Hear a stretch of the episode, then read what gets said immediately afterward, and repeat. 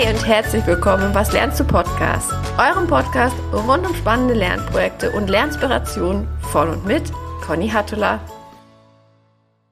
Willkommen in der neuen Woche, willkommen in der neuen Folge und willkommen in einer ja, neuen Ausgabe des Zukunftspodcasts, würde ich heute sagen. Es geht nämlich heute um das Thema Future Thinking. Und zu diesem Thema habe ich tatsächlich Anfang des Jahres schon mal eine Folge aufgezeichnet mit der wunderbaren Angela Hamacek, der Leseoptimistin.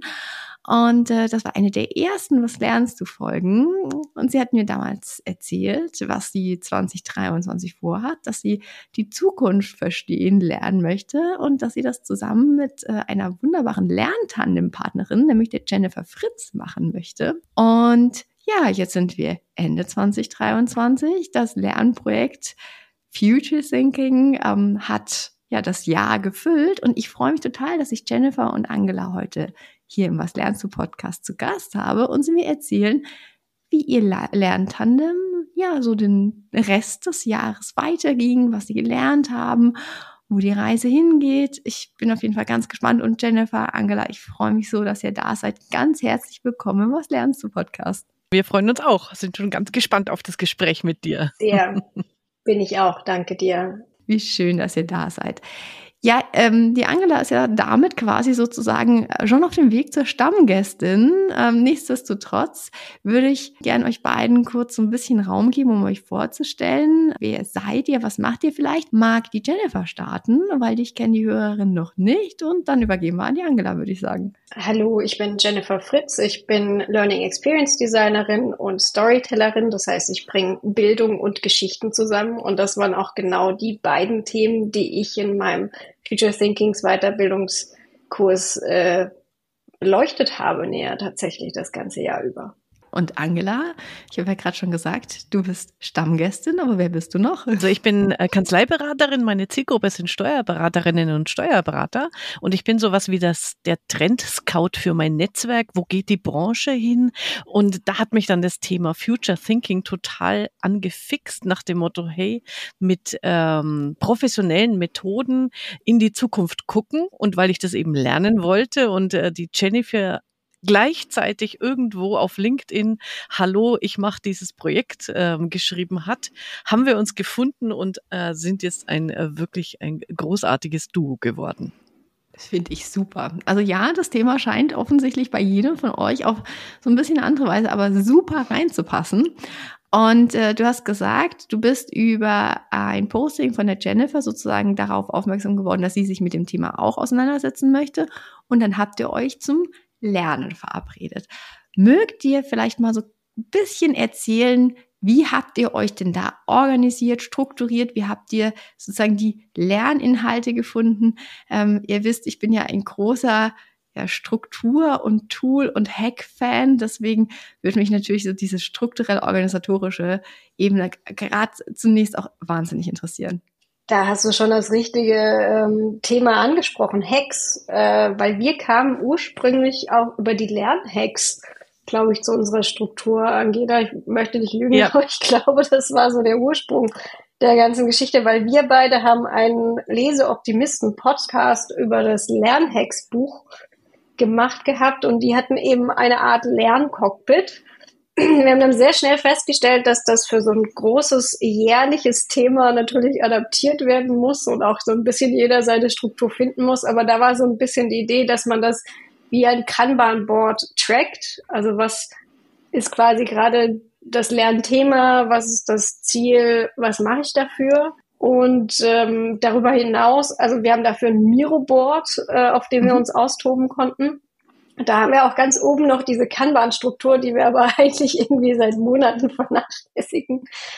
Und haben aber jeder so ein bisschen seine eigene Dokumentation, also was, was die Person persönlich für wichtig hält, auf das Board gepackt. Das heißt, ich habe mir da Notizen gemacht, ich habe Screenshots gemacht aus den Kursen, äh, ich habe da meine Trends und Signale gesammelt und ich glaube, Angela war da strukturierter unterwegs als ich, aber aber äh, wir haben auch, was ich sehr schön fand, dort unsere Lerntagebücher äh, unsere Zukunftstagebücher abgelegt und eben konnten dann zusammen auf unsere Visionen für die Zukunft schauen und das fand ich sehr, sehr schön. Und äh, vielleicht noch mal ganz kurz zu unserem Kurs. Ähm, was machen wir da gerade für die Hörerinnen und Hörer? Also dieser Futures Thinking Kurs ist, ist ein Online-Kurs auf Coursera. Der wird eben vom Institut ähm, for the Future angeboten. Und äh, Jane McGonigal, ist da sehr, sehr bekannt, also eine, eine der bekanntesten Zukunftsforscherinnen.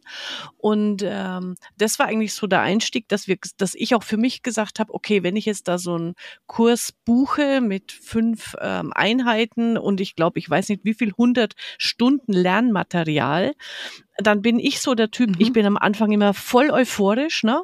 Dann mache ich wahrscheinlich drei Kurse mit und irgendwann verleppert sich's dann wieder, weil ich was anderes Spannendes finde auf auf der Welt zum Thema äh, Future.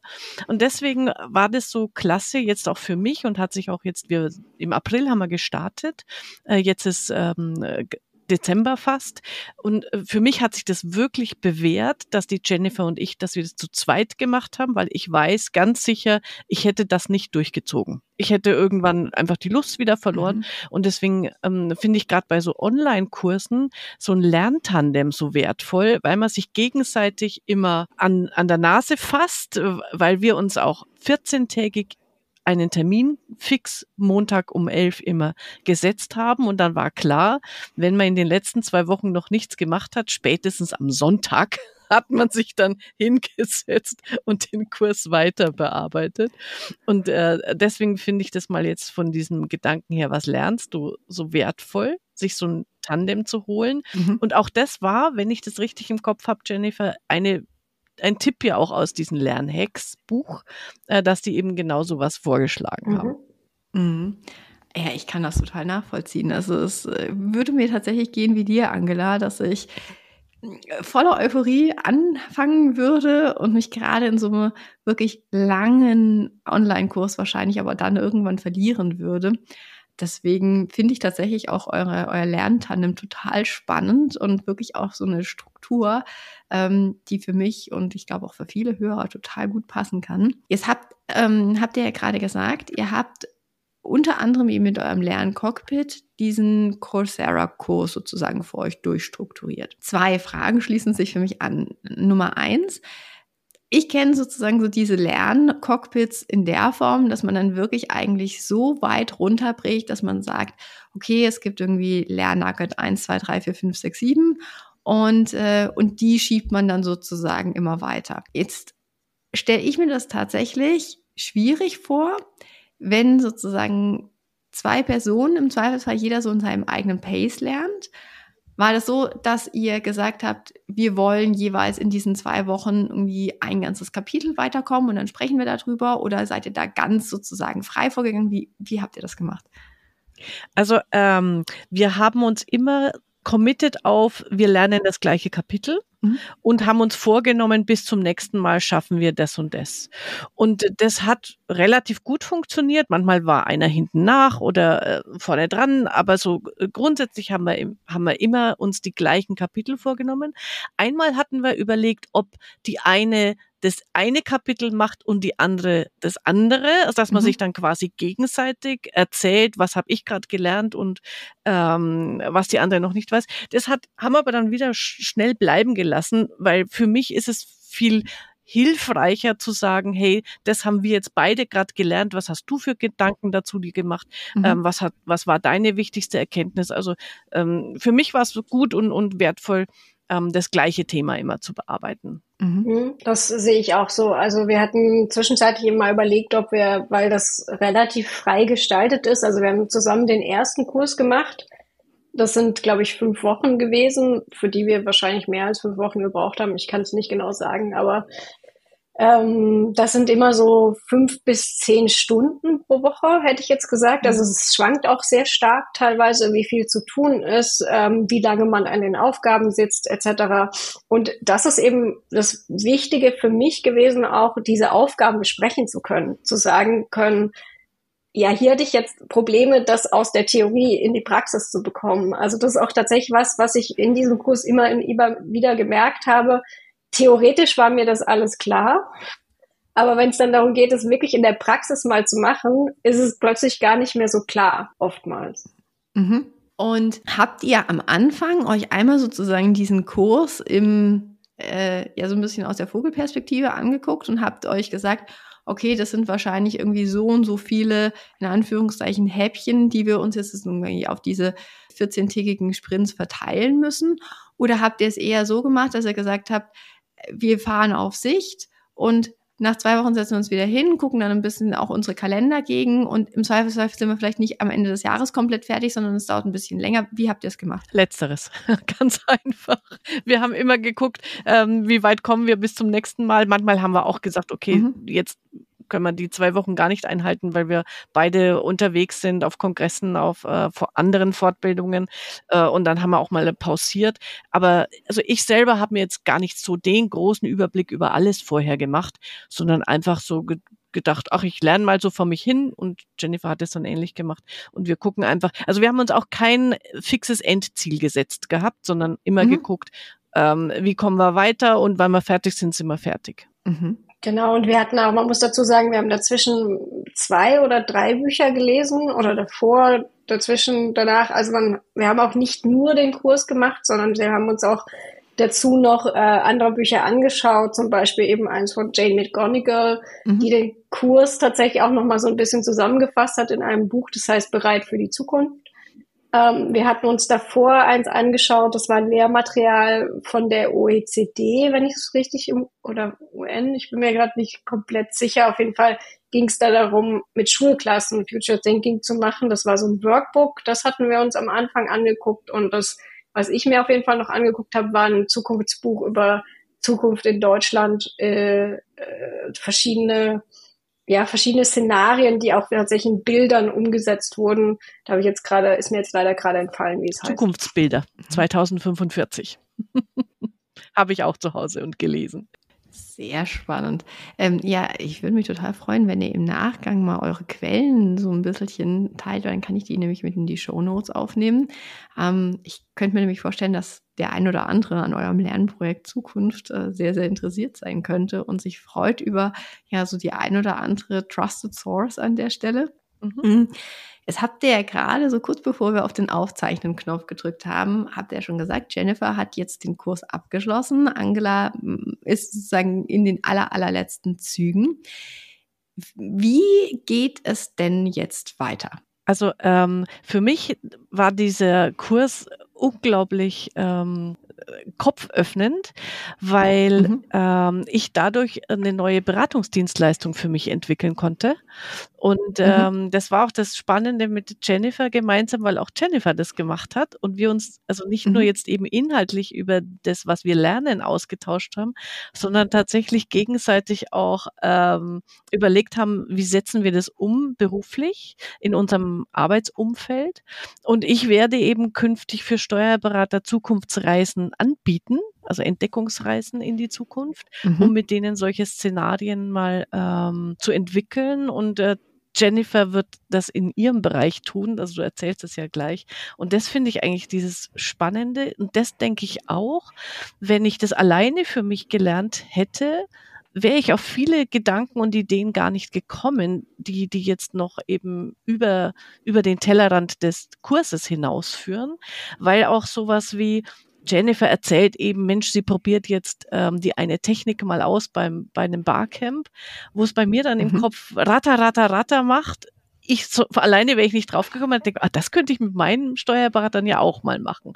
Und das fand ich äh, so, so super toll äh, in, in dieser Entwicklung, in dieser gemeinsamen. Genau, Angela hat es ja schon angesprochen. Ich bin schon auf dem Münchner Bildungsforum gewesen, mhm. jetzt im Oktober und habe mit äh, den Teilnehmenden dort eine Übung gemacht, die heißt 100 Dinge. Mhm.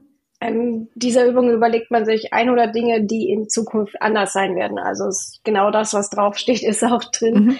Äh, aber das wirklich Spannende ist dann daraus wiederum was zu machen. Also ich arbeite jetzt im Moment immer noch daran, das zu verarbeiten, ähm, ziehe da gerade auch ein bisschen KI zu Rate, weil man sagen muss, dass ich mit diesen Datenmengen dann doch auch irgendwann äh, nicht die Zeit oder Muse hat, mich da ausgiebig selber reinzuwurschteln ich hatte jetzt der KI, glaube ich, 60 Seiten Daten äh, gefüttert, um da Szenarien draus zu bauen und finde das jetzt zum Beispiel auch sehr spannend zu schauen, wie kann ich mit KI hier möglichst schnell in wirklich zukunftsträchtige und ähm, emotional berührende Szenarien kommen mhm. aus dem, was ich erarbeitet habe. Und am Freitag gebe ich tatsächlich auch die nächste 100 Dinge Runde zum Thema die Zukunft der Brettspiele bei äh, Kolleginnen von Late Game. Mhm. Mit denen mache ich das zusammen und bin schon sehr gespannt, was da rauskommt.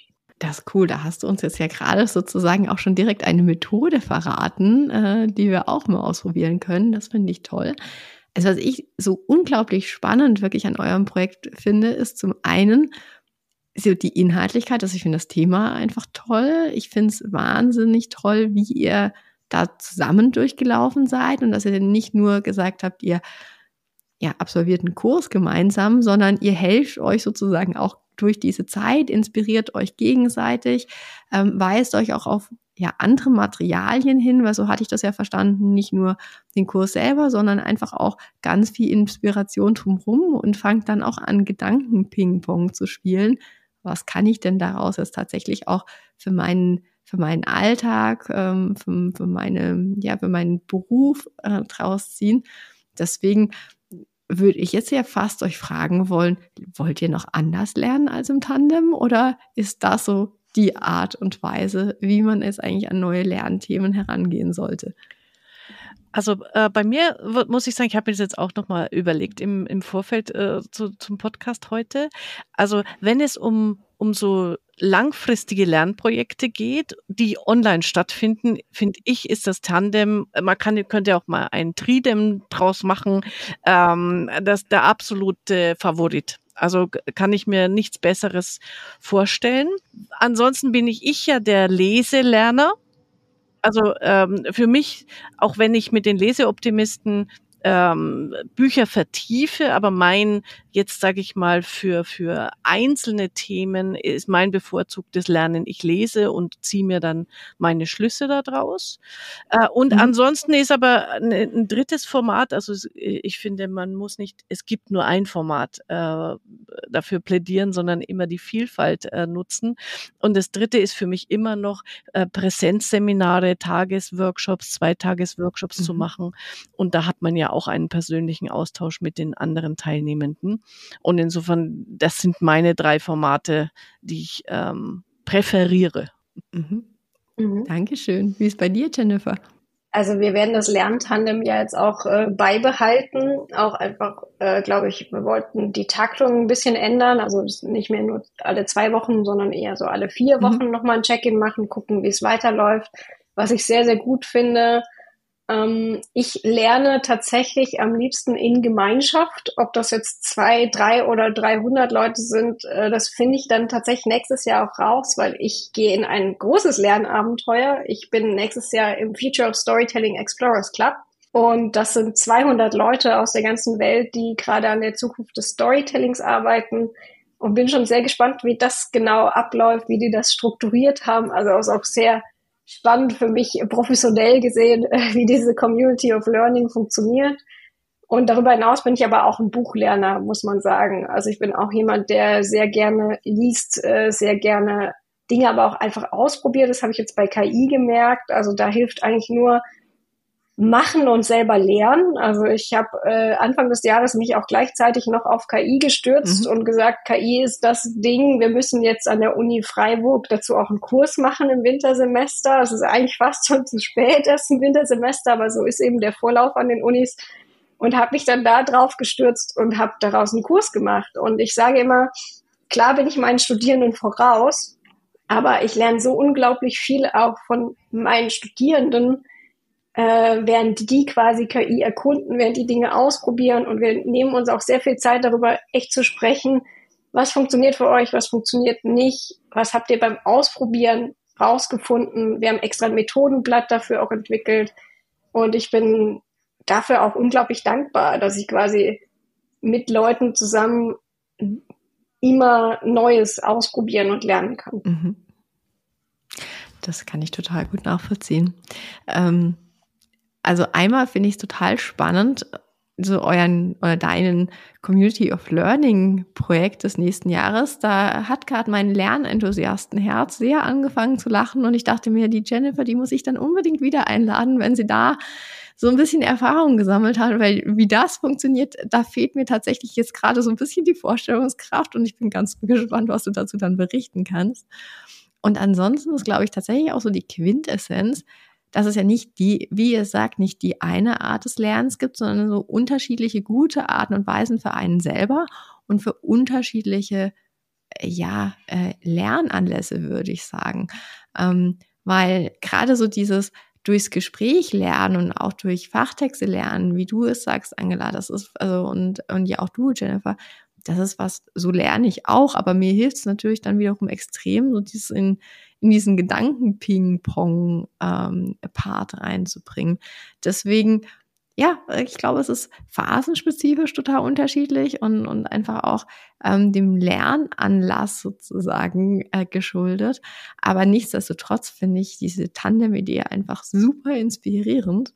Und ich danke euch so sehr, dass ihr jetzt einfach auch mal da so ein bisschen habt reinschauen lassen, wie ihr jetzt das gemacht habt dieses Jahr, was dabei rauskam, ähm, wie ihr euch strukturiert habt, wo die Reise hingeht. Also ihr entlasst mich gerade total inspiriert und beseelt in den weiteren Tag. Deswegen vielen Dank, ihr beiden. Danke dir, Conny. Danke dir.